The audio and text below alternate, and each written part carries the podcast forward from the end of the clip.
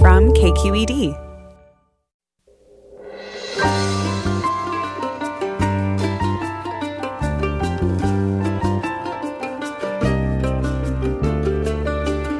From K Q E D Public Radio in San Francisco, I'm Mina Kim. Four years ago, New Yorker writer Jelani Cobb visited Newark, New Jersey's troubled police department, where there was little trust between the city's police force and black community. Now, as the killing of George Floyd has triggered mass protest and calls for racial justice and police accountability, Cobb has returned to Newark to see if the department, which implemented several reforms, has really changed. His new documentary with Frontline, Policing the Police twenty twenty, premieres next week. Cobb joins us next on Forum after this news.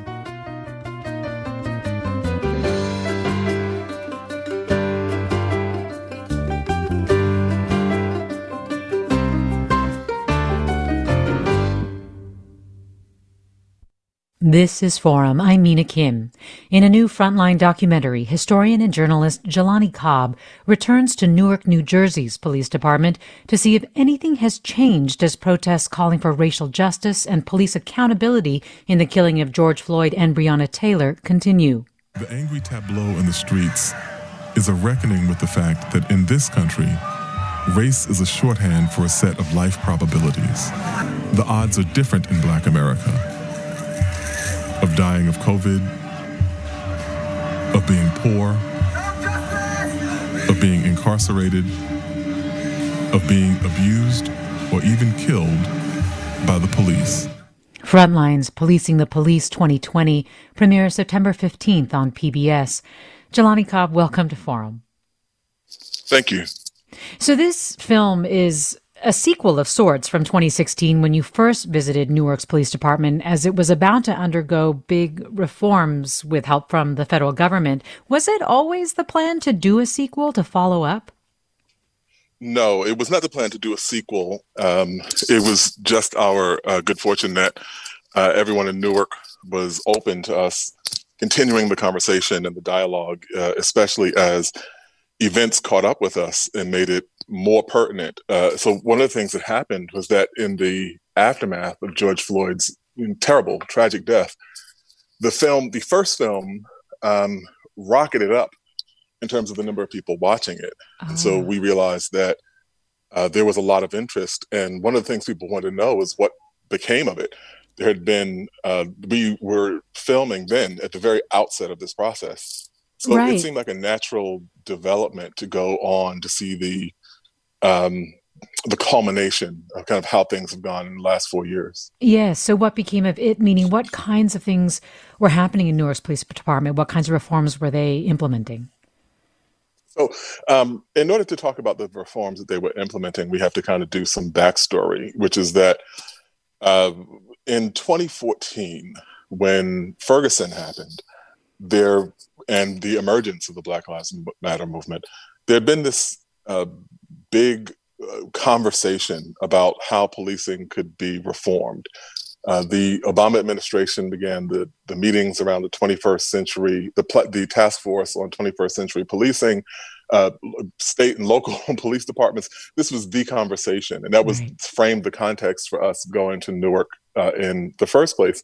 And so when Uh, the incoming mayor had been elected, you know, uh, Ras Baraka, uh, he had a lot of ideas. He wanted to talk about um, what we now, what advocates are now we're calling defund the police, but uh, he was talking about really decentering them back then uh, and uh, making them just one part of a complex of responses to community needs. And uh, one of the things that we saw then was the idea that not all uh, community violence needed a police response, or certainly what police are equipped to do doesn't mm-hmm. cover the entire spectrum of a community's needs as it relates to violence.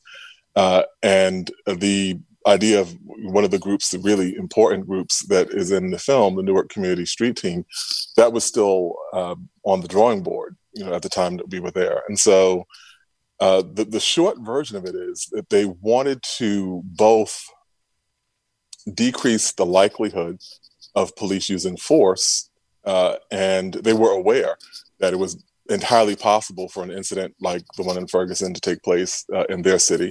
And they wanted to create policies that would decrease the likelihood of that, and at the same time, uh, enhance the a kind of broad palette of ways that they respond to community needs. And so, I mean, in that time, what has happened, right? In addition to both at the Newark Police Department, like whether or not these reforms have been successful and this reframing, as you you say, that the mayor wanted to do in terms of really kind of treating a lot of the issues that were happening in the community and crimes that were being committed as more like public health issues. Um, you also point out that the federal government, especially under President Trump, has also basically made investigating police for civil rights violations a much lower priority, if a priority at all. And I'm curious if you included that because you saw those two things kind of working together or at odds against each other and contributed to where Newark is right now. Yeah, so there there were two dynamics going on. You know, the on the local level, uh, there were the reforms that Newark was undertaking Uh, as part of a consent decree, which was a an, an agreement with the Obama D O J to institute particular approaches to reforming their police department. And so that had all been negotiated and agreed upon before uh, the twenty sixteen election. Uh, after the election, uh, a very different D O J uh, came into place, and they de-emphasized, greatly de-emphasized police reform. Uh, and you know both uh, Jeff Sessions and uh, Bill Barr, the two attorney generals in this administration, have said similar comments about uh, skepticism, uh, if not outright disbelief, at the idea that uh, there were systemic reforms needed, and uh, very much of the mindset that there may be occasionally a uh, rogue officer or an officer who's problematic, but Uh, entire departments don't function that way.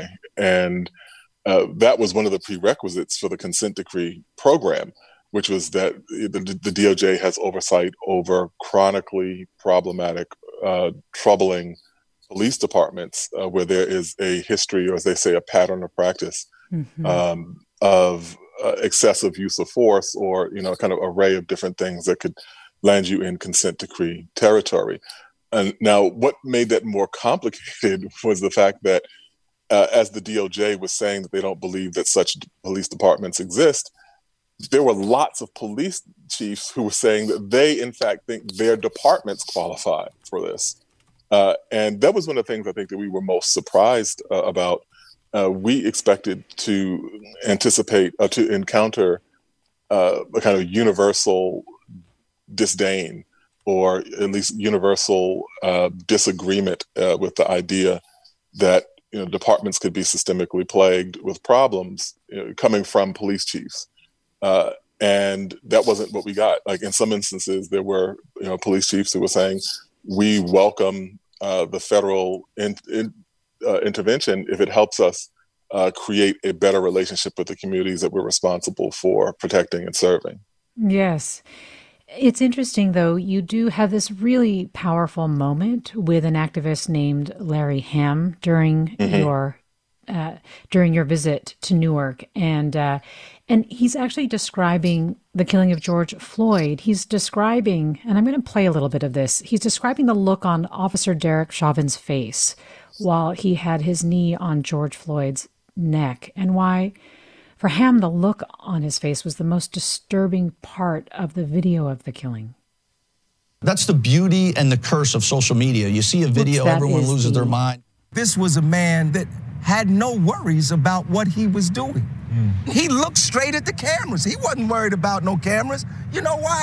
Because they know that ninety-nine percent of police brutality cases don't end in a conviction. See, when it's clear to them that there will be an immediate price to pay for unjustly taking the lives of human beings and unjustly brutalizing people, that you're gonna lose your badge, you're gonna lose your gun, you're gonna lose your job, you're gonna lose your pension, and you might lose your freedom if you're convicted. When they understand that, I guarantee you that there will be a precipitous decline in police brutality cases in the United States. So given that comment by Hamm and what you just said about how the police chiefs you spoke with were, were sort of welcoming of some federal help or even the consent decree process potentially, right? I, I guess I wonder how much really changed in Newark with the help of federal support and oversight, if he's so, talking about, yeah. Mm-hmm. Yeah, so that's a kind of complicated question. And I don't mean that to, uh, you know, fence it or anything. Uh, but the fact is that Newark and the uh, the federal monitor is trying to determine exactly that right now. Uh, mm-hmm. And the metrics they use are uh, community surveys, as well as uh, they one of the things that the consent decree mandates is really meticulous record keeping about uh, the interactions that police have with the community, especially uh, those that involve use of force. And so they're in the midst of crunching those numbers now. Uh, one of the things that we see is like tentatively, uh, there's been, uh, you know, a still significant amount of force being used um, by the police department, but they've also seen uh, an uptick in community relations. And so we got that anecdotally with people who we talked to in Newark saying that things were uh, considerably considerably better than they were four years ago. Um, but we also uh, got saw that there was a, a, some indication of a, a more trusting relationship between the community and the police as revealed by their surveys. Uh, and so, but that that's all kind of a, a thumbnail uh, view of it, and a much more uh, full portrait, I think, will be emerging in the next year or so as they get through Uh, their, their metric process. Yes, and that makes sense. I, I think, I mean, of course, Hamm is talking about um, a completely different police department here, right? We're talking about George Floyd. We're talking about Derek Chauvin. We're not necessarily talking about Newark, but he is also really pointing to the systemic issues that are also the questions that I think you are asking in your documentary. We're talking with Jelani Cobb, staff writer at The New Yorker and a correspondent for Frontline. His new film with Frontline is Policing the Police twenty twenty. It'll premiere September fifteenth on P B S at nine p.m. here. And I'd like to invite you, our listeners, to join the conversation if you have questions for Jelani Cobb about the documentary, about policing and what it will take to reform police departments, what kinds of reforms you would like to see. The number eight six six, seven three three, six seven eight six. Again, eight six six, seven three three, six seven eight six. You can also reach us on Twitter or Facebook at K Q E D Forum, or email your questions or comments to forum at K Q E D dot org. I'm Mina Kim. Stay with us.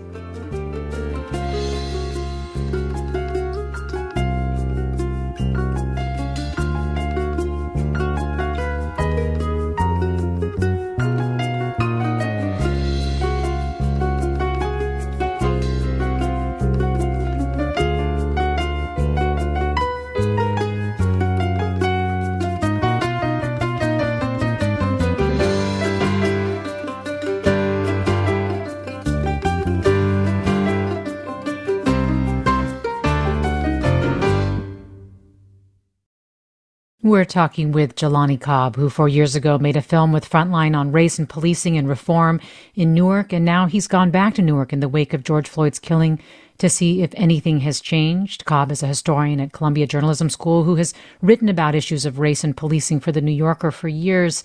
And we invite you, our listeners, to join us if you have questions for Jelani Cobb. eight six six, seven three three, six seven eight six is the number, our email address, forum at K Q E D dot org.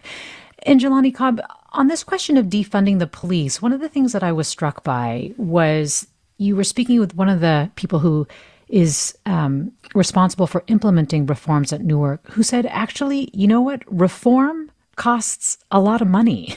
And so yeah. it, I, I wondered what your reaction was to that.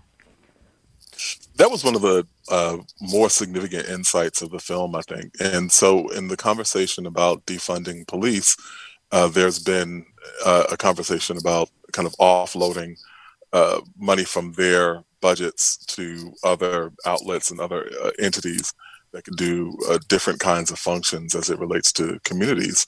Um, and there's a long history to that idea, which I can come back to. But one of the things that Peter Harvey pointed out uh, in our conversation was that you don't necessarily want to take money away from police departments at the point where you realize that you need money for training, uh, if that's part of it. Uh, you need uh, money for oversight. Uh, you need, and one of the things that he pointed to in Newark uh, significantly was you need money for uh, better record keeping mechanisms that will allow you to know exactly what your officers are doing and when they're doing it. And you know, those kind of systems uh, cost in the millions of dollars. And so uh, he was making the argument that, in, at least in some instances, you may have poor policing precisely because departments don't have the kind of revenue that they need. Uh, and that brought to, to mind a different thing, which is there are eighteen thousand police departments uh, in the United States. We tend to talk about uh, the largest of them, uh, L A P D, Chicago P D, uh, N Y P D, uh, and then, you know, some of, you know, still significantly sized cities, you know, Atlanta, you know, Philadelphia, and so on. Uh, But most police departments are, are far smaller than that and have far smaller budgets than that. Uh, and so, you know, defunding the, the police in a small, midnight-sized city or smaller may not get you uh, closer to the objective of having a police department that has uh, a kind of broad understanding of its responsibilities to the community and uh, upholds them in a way that doesn't Uh, exacerbate tensions or, in you know, worst case scenarios, uh, cost somebody their life under circumstances where it should not have. Well, let me go to some callers, and I'll go to Joshua in Alexandria. Hi, Joshua. Hello. Hi. Uh, can you hear me? I can. Go right ahead. Uh, hey, uh, I thought this was a really interesting conversation. Um, I just wanted to ask, um, I, I'm sure you guys know of implicit bias training and how people can pretty much take a test and determine, like, if they have a bias toward a certain group of people. Um, is there any police, I guess, organizations, or police, uh, I don't know what you would call it, but that, like, implement this? And then is there, like, a way that this could be implemented on a larger scale, and would that help? Or do you think that people would just, like, get used to, like, answering these questions but not really change their views? I don't know.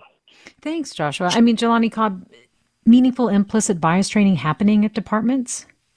Sure. I mean, there are departments doing implicit bias training. But so one of the things that um, we have to keep in mind is this, and going back to the comment about the, the previous question, is that there really is a staggering array of different police departments and kinds of police departments in the United States. Uh, and so you have entities that have been uh, interested in implicit bias, uh, even kind of going back ten years, you've seen some departments that are more uh, open to having those kind of conversations. And then other places where they just aren't. Uh, and so it's a kind of hit or miss uh, dynamic. Uh, one of the things that you're seeing a lot of in Newark when we were there was a real um, serious emphasis on the letter of the law and, you know, what police are allowed to do, under what circumstances they are allowed to do it, and so on. Uh, and I think that that was a hope of saying that if you are following the letter of the law, then you should at least mitigate uh, what your individual biases might be. Um, but there, there are different approaches to it. But to sh- the short answer to it is that, yes, some departments have been uh, interested in and invested in this question of implicit bias for a while now. And, you know, you referred to this notion that police are acting within the law. And since they're acting within the law, that the kind of anger and frustration that's directed at them, or this idea that they're operating outside of it, is a misconception. And one of the people that you spoke with that really laid this down was James Stewart, president of the Newark mm-hmm. Police mm-hmm. Officers Union. And I want to play a clip from that exchange that you had with him. That's the beauty and the curse of social media. You see a video, everyone loses their mind. He can't do that. He can't do this. Well, maybe he actually can. You know, maybe the law, maybe why so many cops are not convicted, which is, you know, part of the uproar, is because they actually acted within their rights and within the law based on what occurred at that time. First, what was your reaction to that interview with James Stewart? Uh, well, I'd interviewed him previously, so I wasn't surprised by that argument. Uh, he'd made similar arguments in our earlier conversations. Uh, but I think that it was kind of where you stand is how you see a particular question. Uh, and he's the president of the police union. So he was talking about what is within police officers' rights. What are the things that they can do? And I was pointing to a bigger question. And, and quite frankly, what uh, people can do legally is to some degree a reflection of his influence and or influence of uh, organizations similar to his in terms of lobbying for the broadest kind of leeway for police behavior. Uh, and that has had some significant effect over the course of, you know, you know years and decades. Uh, and so pointing to that, saying, oh, okay, well, you know, we actually are allowed to do that.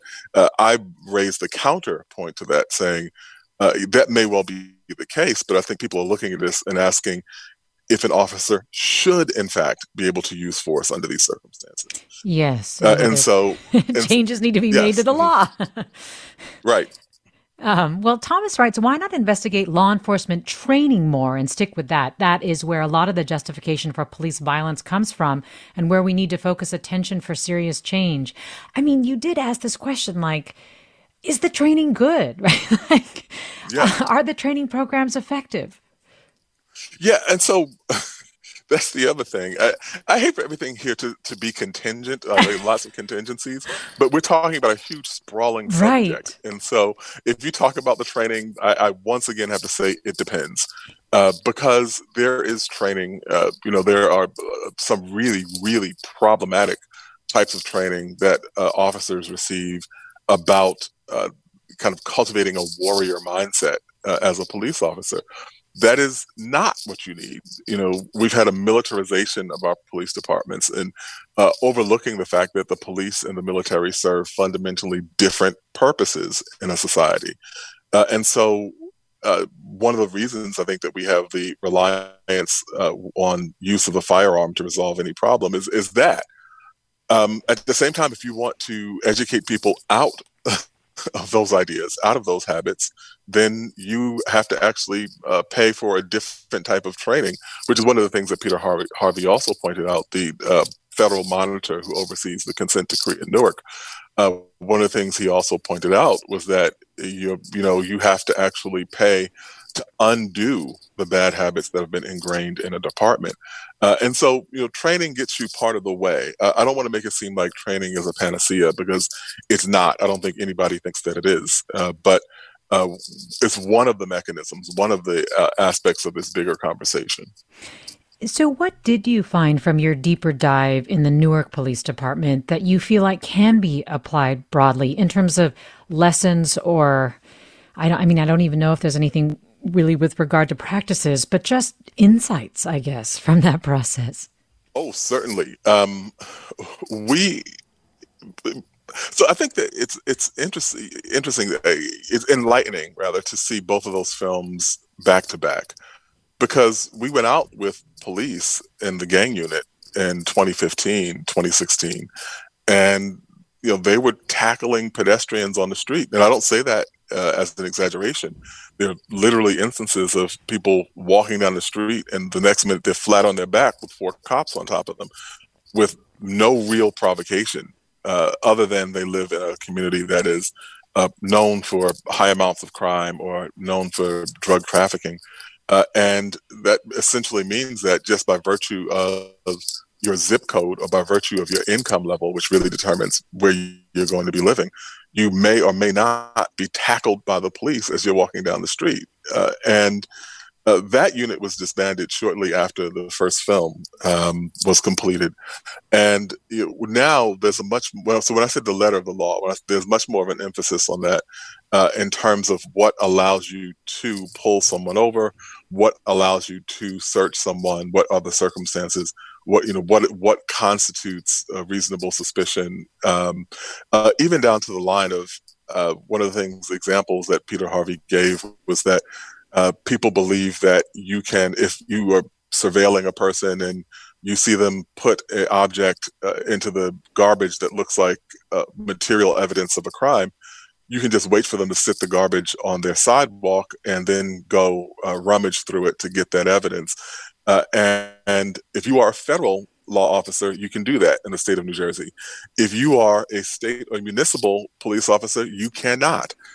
And, you know, those particular distinctions about uh, how you enforce the law uh, and really requiring that you first actually know what the law is uh, has been a real fundamental emphasis in Newark.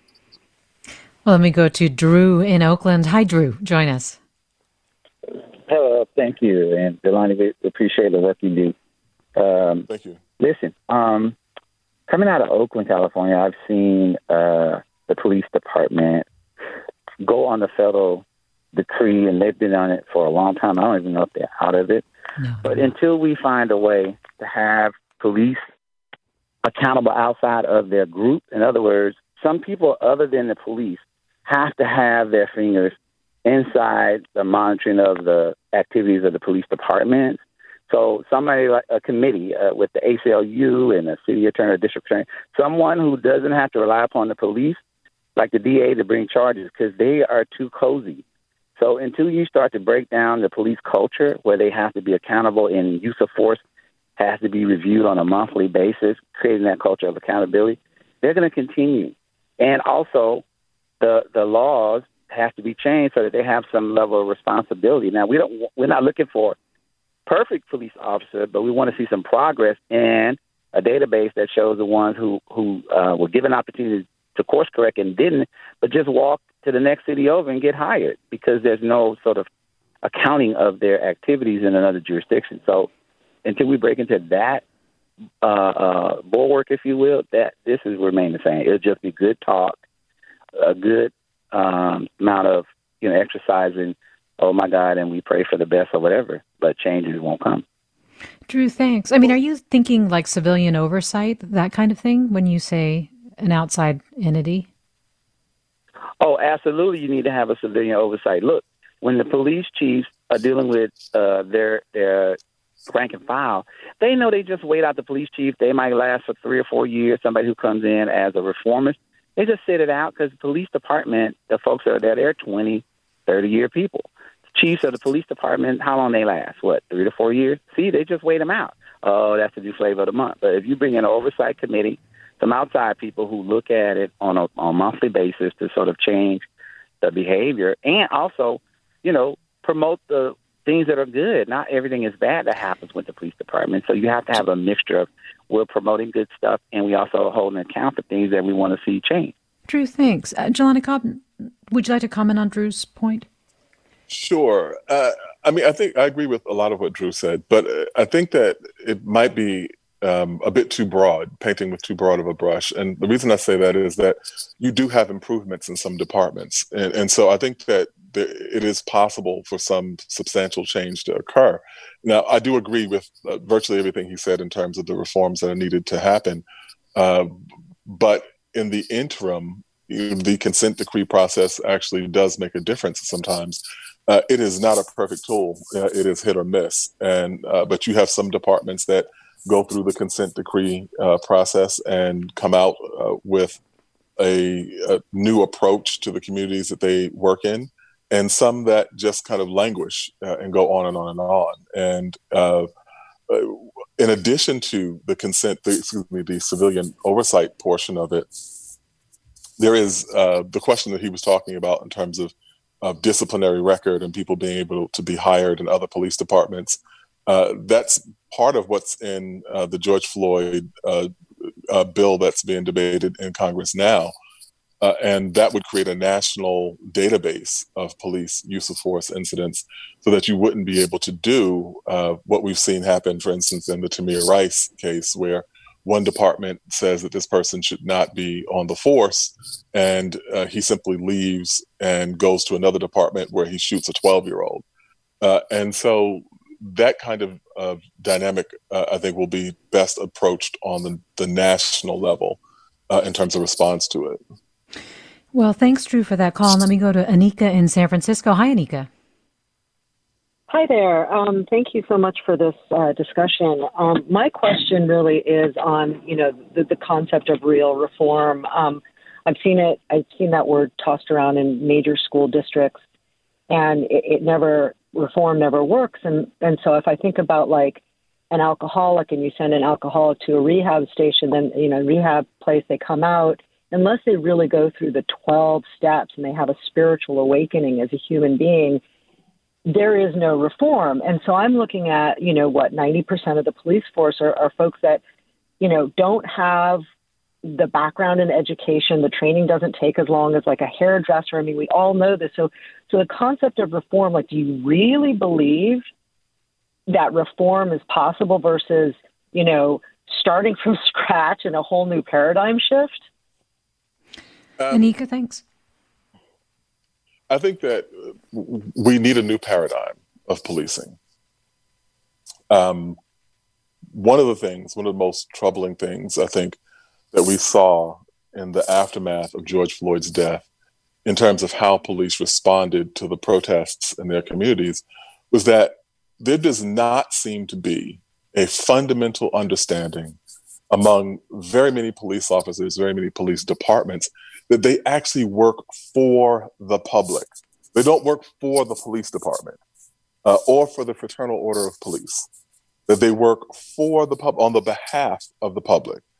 Uh, but the kind of impunity with which they dispense force and brutality and a whole array of other things does not suggest people who are humbled at the thought of being public employees.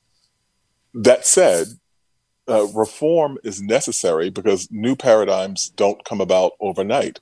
And when you talk with people, we spent uh, at this point probably close to two years of conversations with people in Newark, uh, in various strata of Newark, uh, in middle-class communities, in the housing projects, uh, in apartment complexes that are somewhere in between. And, and the spectrum of it was that the vast majority of those people are not in favor of police abolition.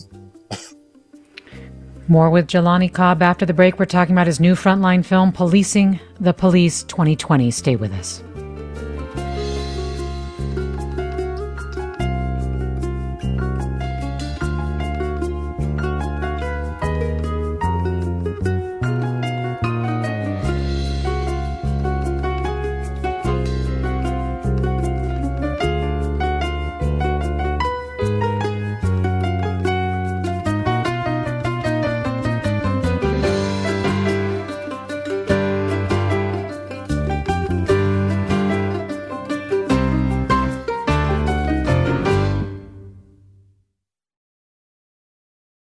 You're listening to Forum. I'm Mina Kim. We're talking with Jelani Cobb about his new Frontline documentary, which asks, can policing be done differently? And is there the will to make the change? Which was what you were getting into, Jelani Cobb, just before the break. Cobb is a staff writer at The New Yorker. He's the author of The Substance of Hope, Barack Obama, and the Paradox of Progress. And he teaches in the journalism program at Columbia University. And you, our listeners, are with us. The number eight six six, seven three three, six seven eight six to join the conversation.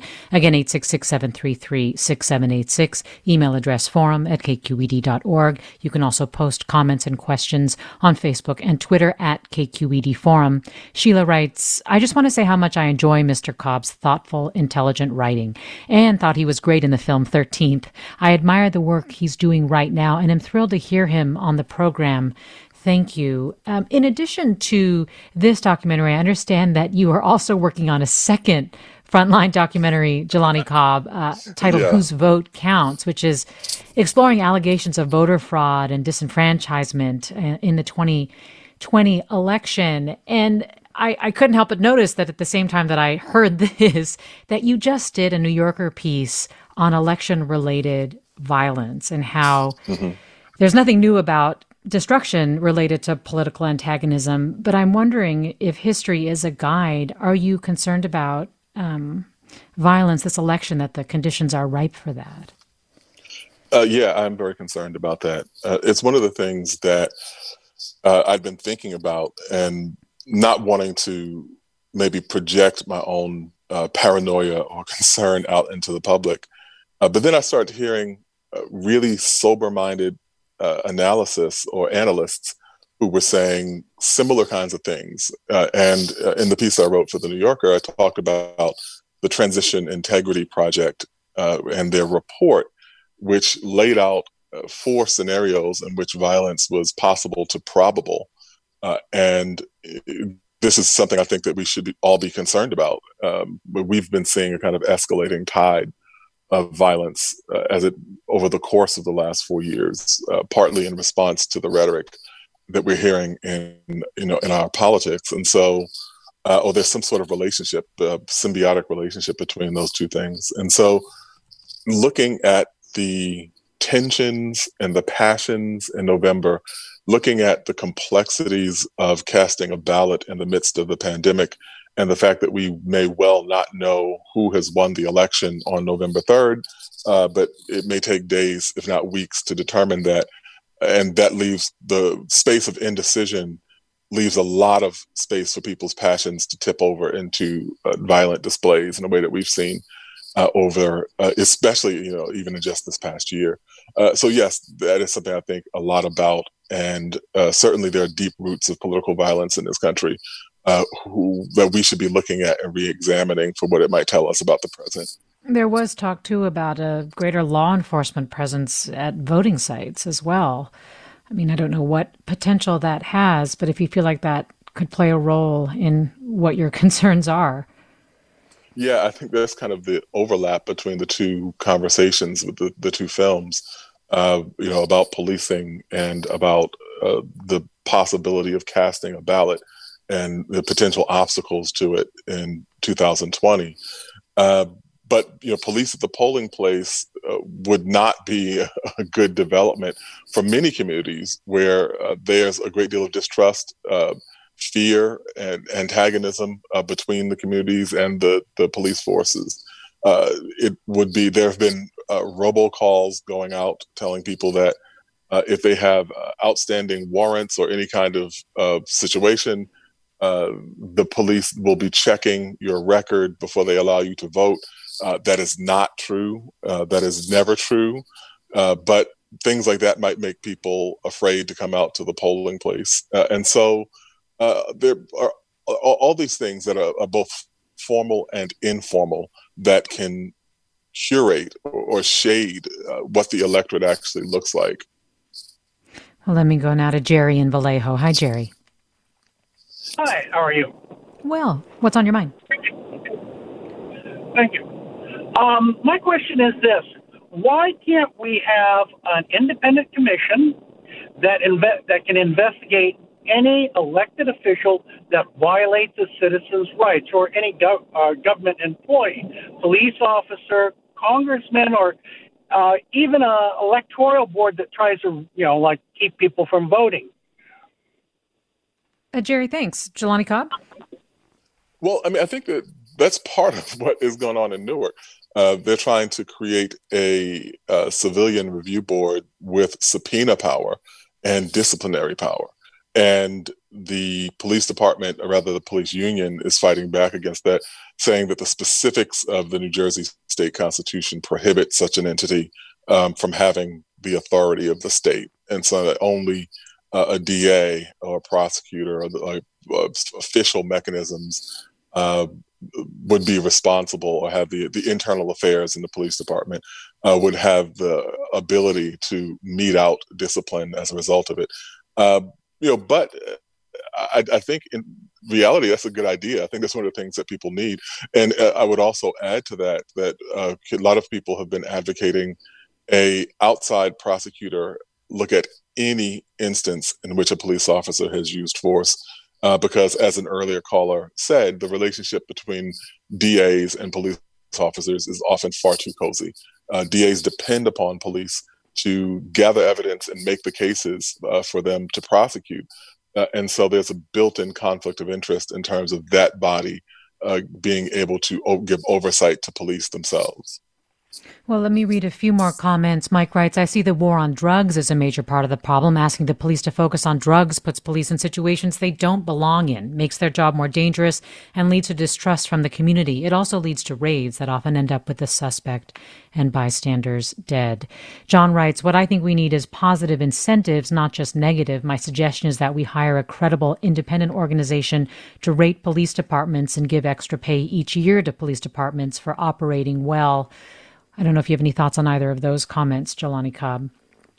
No, those are interesting ideas, though, um, uh, particularly the latter. I hadn't thought about that. Um, but uh, I think that, you know, in a lot of ways, bad policing has been incentivized. And Uh, certainly, one of the things when we talk about the war on drugs and people saying that we need to end the war on drugs, uh, we understand the war on drugs to be a particular set of policies uh, as it related to incarceration and so on uh, of people who are uh, low-level drug offenders and, and, and so forth.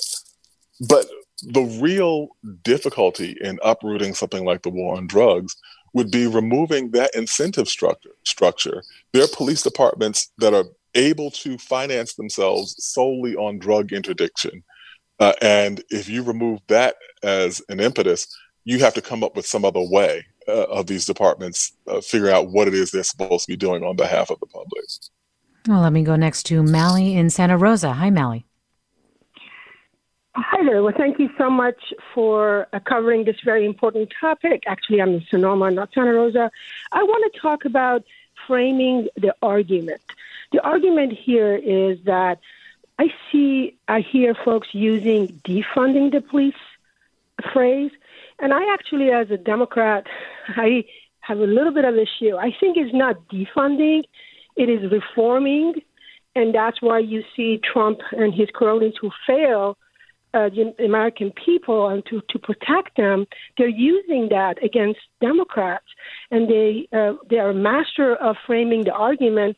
When they were defunding the uh, children, they called it No Child Left Behind. So I want to sort of ask you, please, call it reform, but not defunding, because now people are abusing this and selling it to their constituents as that there are going to be no police department, you're not going to be safe. So I'm hoping that the media more frequently uses reform phrase mm. rather than defund. Well, Mal- Mally, thanks. I mean, that is sort of a terminology question, Jelani Cobb, but in terms of the term defunding, whether it's more galvanizing or more of an easy political target for Republicans. Yeah, uh, I mean, here's the thing about the defund the, the police language. Um, The first people I've ever heard say uh, that the police should be defunded in the sense that we're talking about it now were police officers. Uh, I'd heard that in Newark. I heard that from various police officers I've talked to in the course of doing my work. Uh, they feel like they are being deployed in situations that police are not equipped to handle. Uh, mental illness is certainly one where we see the tragic outcomes. We just saw uh, the thirteen-year-old boy shot uh, in Salt Lake City, unarmed. thirteen-year-old boy who was having a mental health crisis yes. uh, and was shot multiple times by the police. That is just not a situation that you should be bringing a law enforcement person into. Uh, and if we think about it, it, it doesn't make sense. Uh, we wouldn't call the police for someone having a heart attack uh, or someone uh, going into a diabetic coma or, or like any of those things. We wouldn't say that this is against the law. We need the police to intervene here. Uh, and so at the, at its heart, there's an idea that's not entirely that radical about it.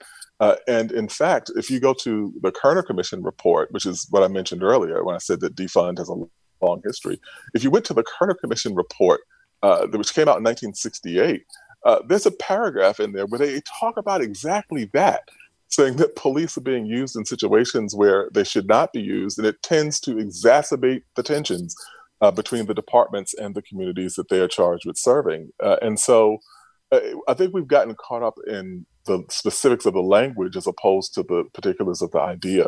Uh, if a uh, high-paid consultant uh, came up to a police department and said, uh, we would like for you to focus on your core competencies and we'll spin off all of these other responsibilities to agencies that can take them off your hands, that person would get a fat check and a round of applause. Uh, and they would be fundamentally talking about some of the same things that the defund movement is talking about. Well, Mira writes, I'm a former clinical social worker trained over thirty years ago in Portland. At that time, part of the group I was training with formed a special unit that would go out with the police to respond, especially with mental health situations. It seemed to be very effective. Shabazz in Oakland joined us. Hi, Shabazz. Uh, yes, good morning. Um, uh, I-, I wanted to... make two comments. One of them is uh, uh, concerning the training that uh, officers get when they enter uh, into the force. You know, do they do do they use uh, African American subjects or or posters or targets as their training, and do they uh, put emphasis on African Americans being the enemy of the police? Do the police enter into the community with an attitude of um, of us against them? And and I've heard and I've seen many officers who are just wrought with fear. Hmm. And let me see if I can get Jelani. Yeah, I mean, Jelani Cobb, any evidence of this that Shabazz yeah, is yeah. concerned with? Yeah, I mean, we've seen those same things. I think there was a story uh, in the past year where the police department was using uh, pictures of Colin Kaepernick uh, for target practice. Um, and so you know, certainly that is, is problematic and troublesome. And uh, the issue of fear comes up again. And I've talked with police officers again about this, where uh, one of the things, one of the criteria that uh, came up, and, and this came up in Newark as well, was that they needed new criteria for hiring police. And one of the things they do not screen for in their hiring generally is fearfulness. And they're saying they want to be able to examine just how jumpy this person is. Uh, is this a person that's able to maintain their composure in, in complicated, difficult situations?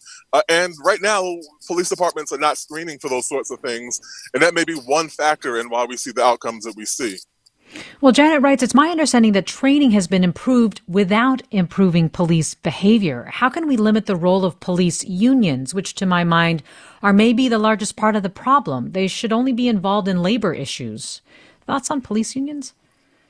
Sure. Uh, I think that's true. And, you know, training has its place. As I said earlier in the conversation, is not a magic um, solution to all of the problems that we confront. Um, as it relates to policing. But I think that the other part of it, um, as it relates to police unions, is difficult and entrenched. It's taken police unions about twenty-five or thirty years to create the situations that we've seen now. Uh, and, you know, one of the things that we see as a commonplace is that uh, police officers' records are not available to the public. Uh, and that just changed in New York State.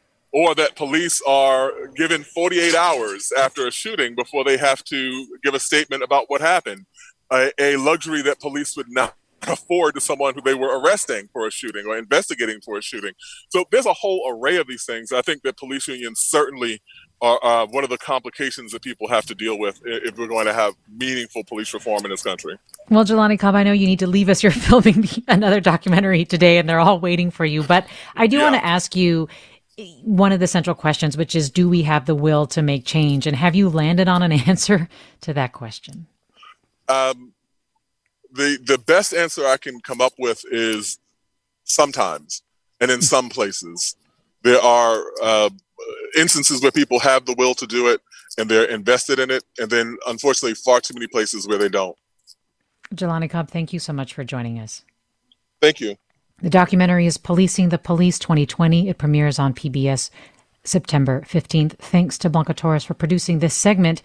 And now as we head into the weekend, we have another installment from our series, The Music Getting You Through twenty twenty. We're playing one song every Friday through December, and this song was sent to us by Chin in San Francisco.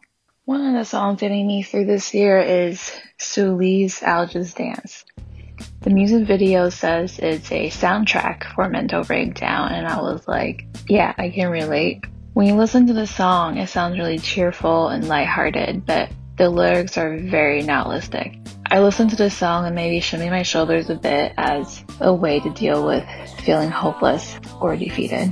I don't know who to ask. Even Mister Google's like, bro, you need to figure this out on your own. On my own.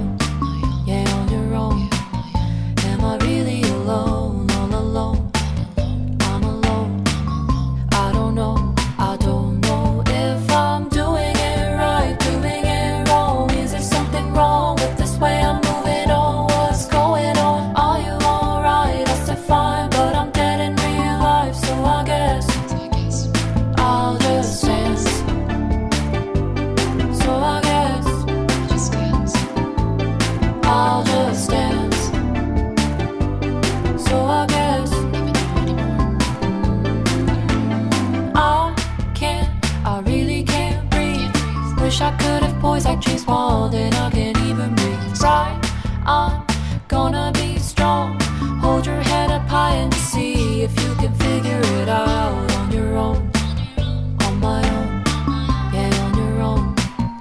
Am I really alone, all alone? I'm alone, I don't know, I don't know if I'm doing it right, doing it wrong. Is there something wrong with this way I'm moving on? What's going on? Are you alright? It's defined, but I'm dead in real life, but I'm dead in real life, in real life. Doing it right, doing it wrong. Is there something wrong with this way I'm moving on? What's going on? Are you alright? It's defined, but I'm dead in real life, so I guess I'll just dance. So I guess I'll just dance. Thanks, listener Chin, for sharing I'll Just Dance by Sue Lee. And if you want to hear all the songs listeners are recommending, you can check out and follow K Q E D's The Music Getting You Through twenty twenty playlist on Spotify. Forum is produced by Judy Campbell, Tina Lauerberg, Ariana Prale, Blanca Torres, and Susan Britton. Our senior editor is Dan Zoll. Our engineer is Danny Bringer. And our intern is Jameson Weiss. Our executive editor is Ethan Tovin-Lindsay. And our chief content officer is Holly Kernan. I'm Mina Kim. Thanks for listening. Have a great weekend.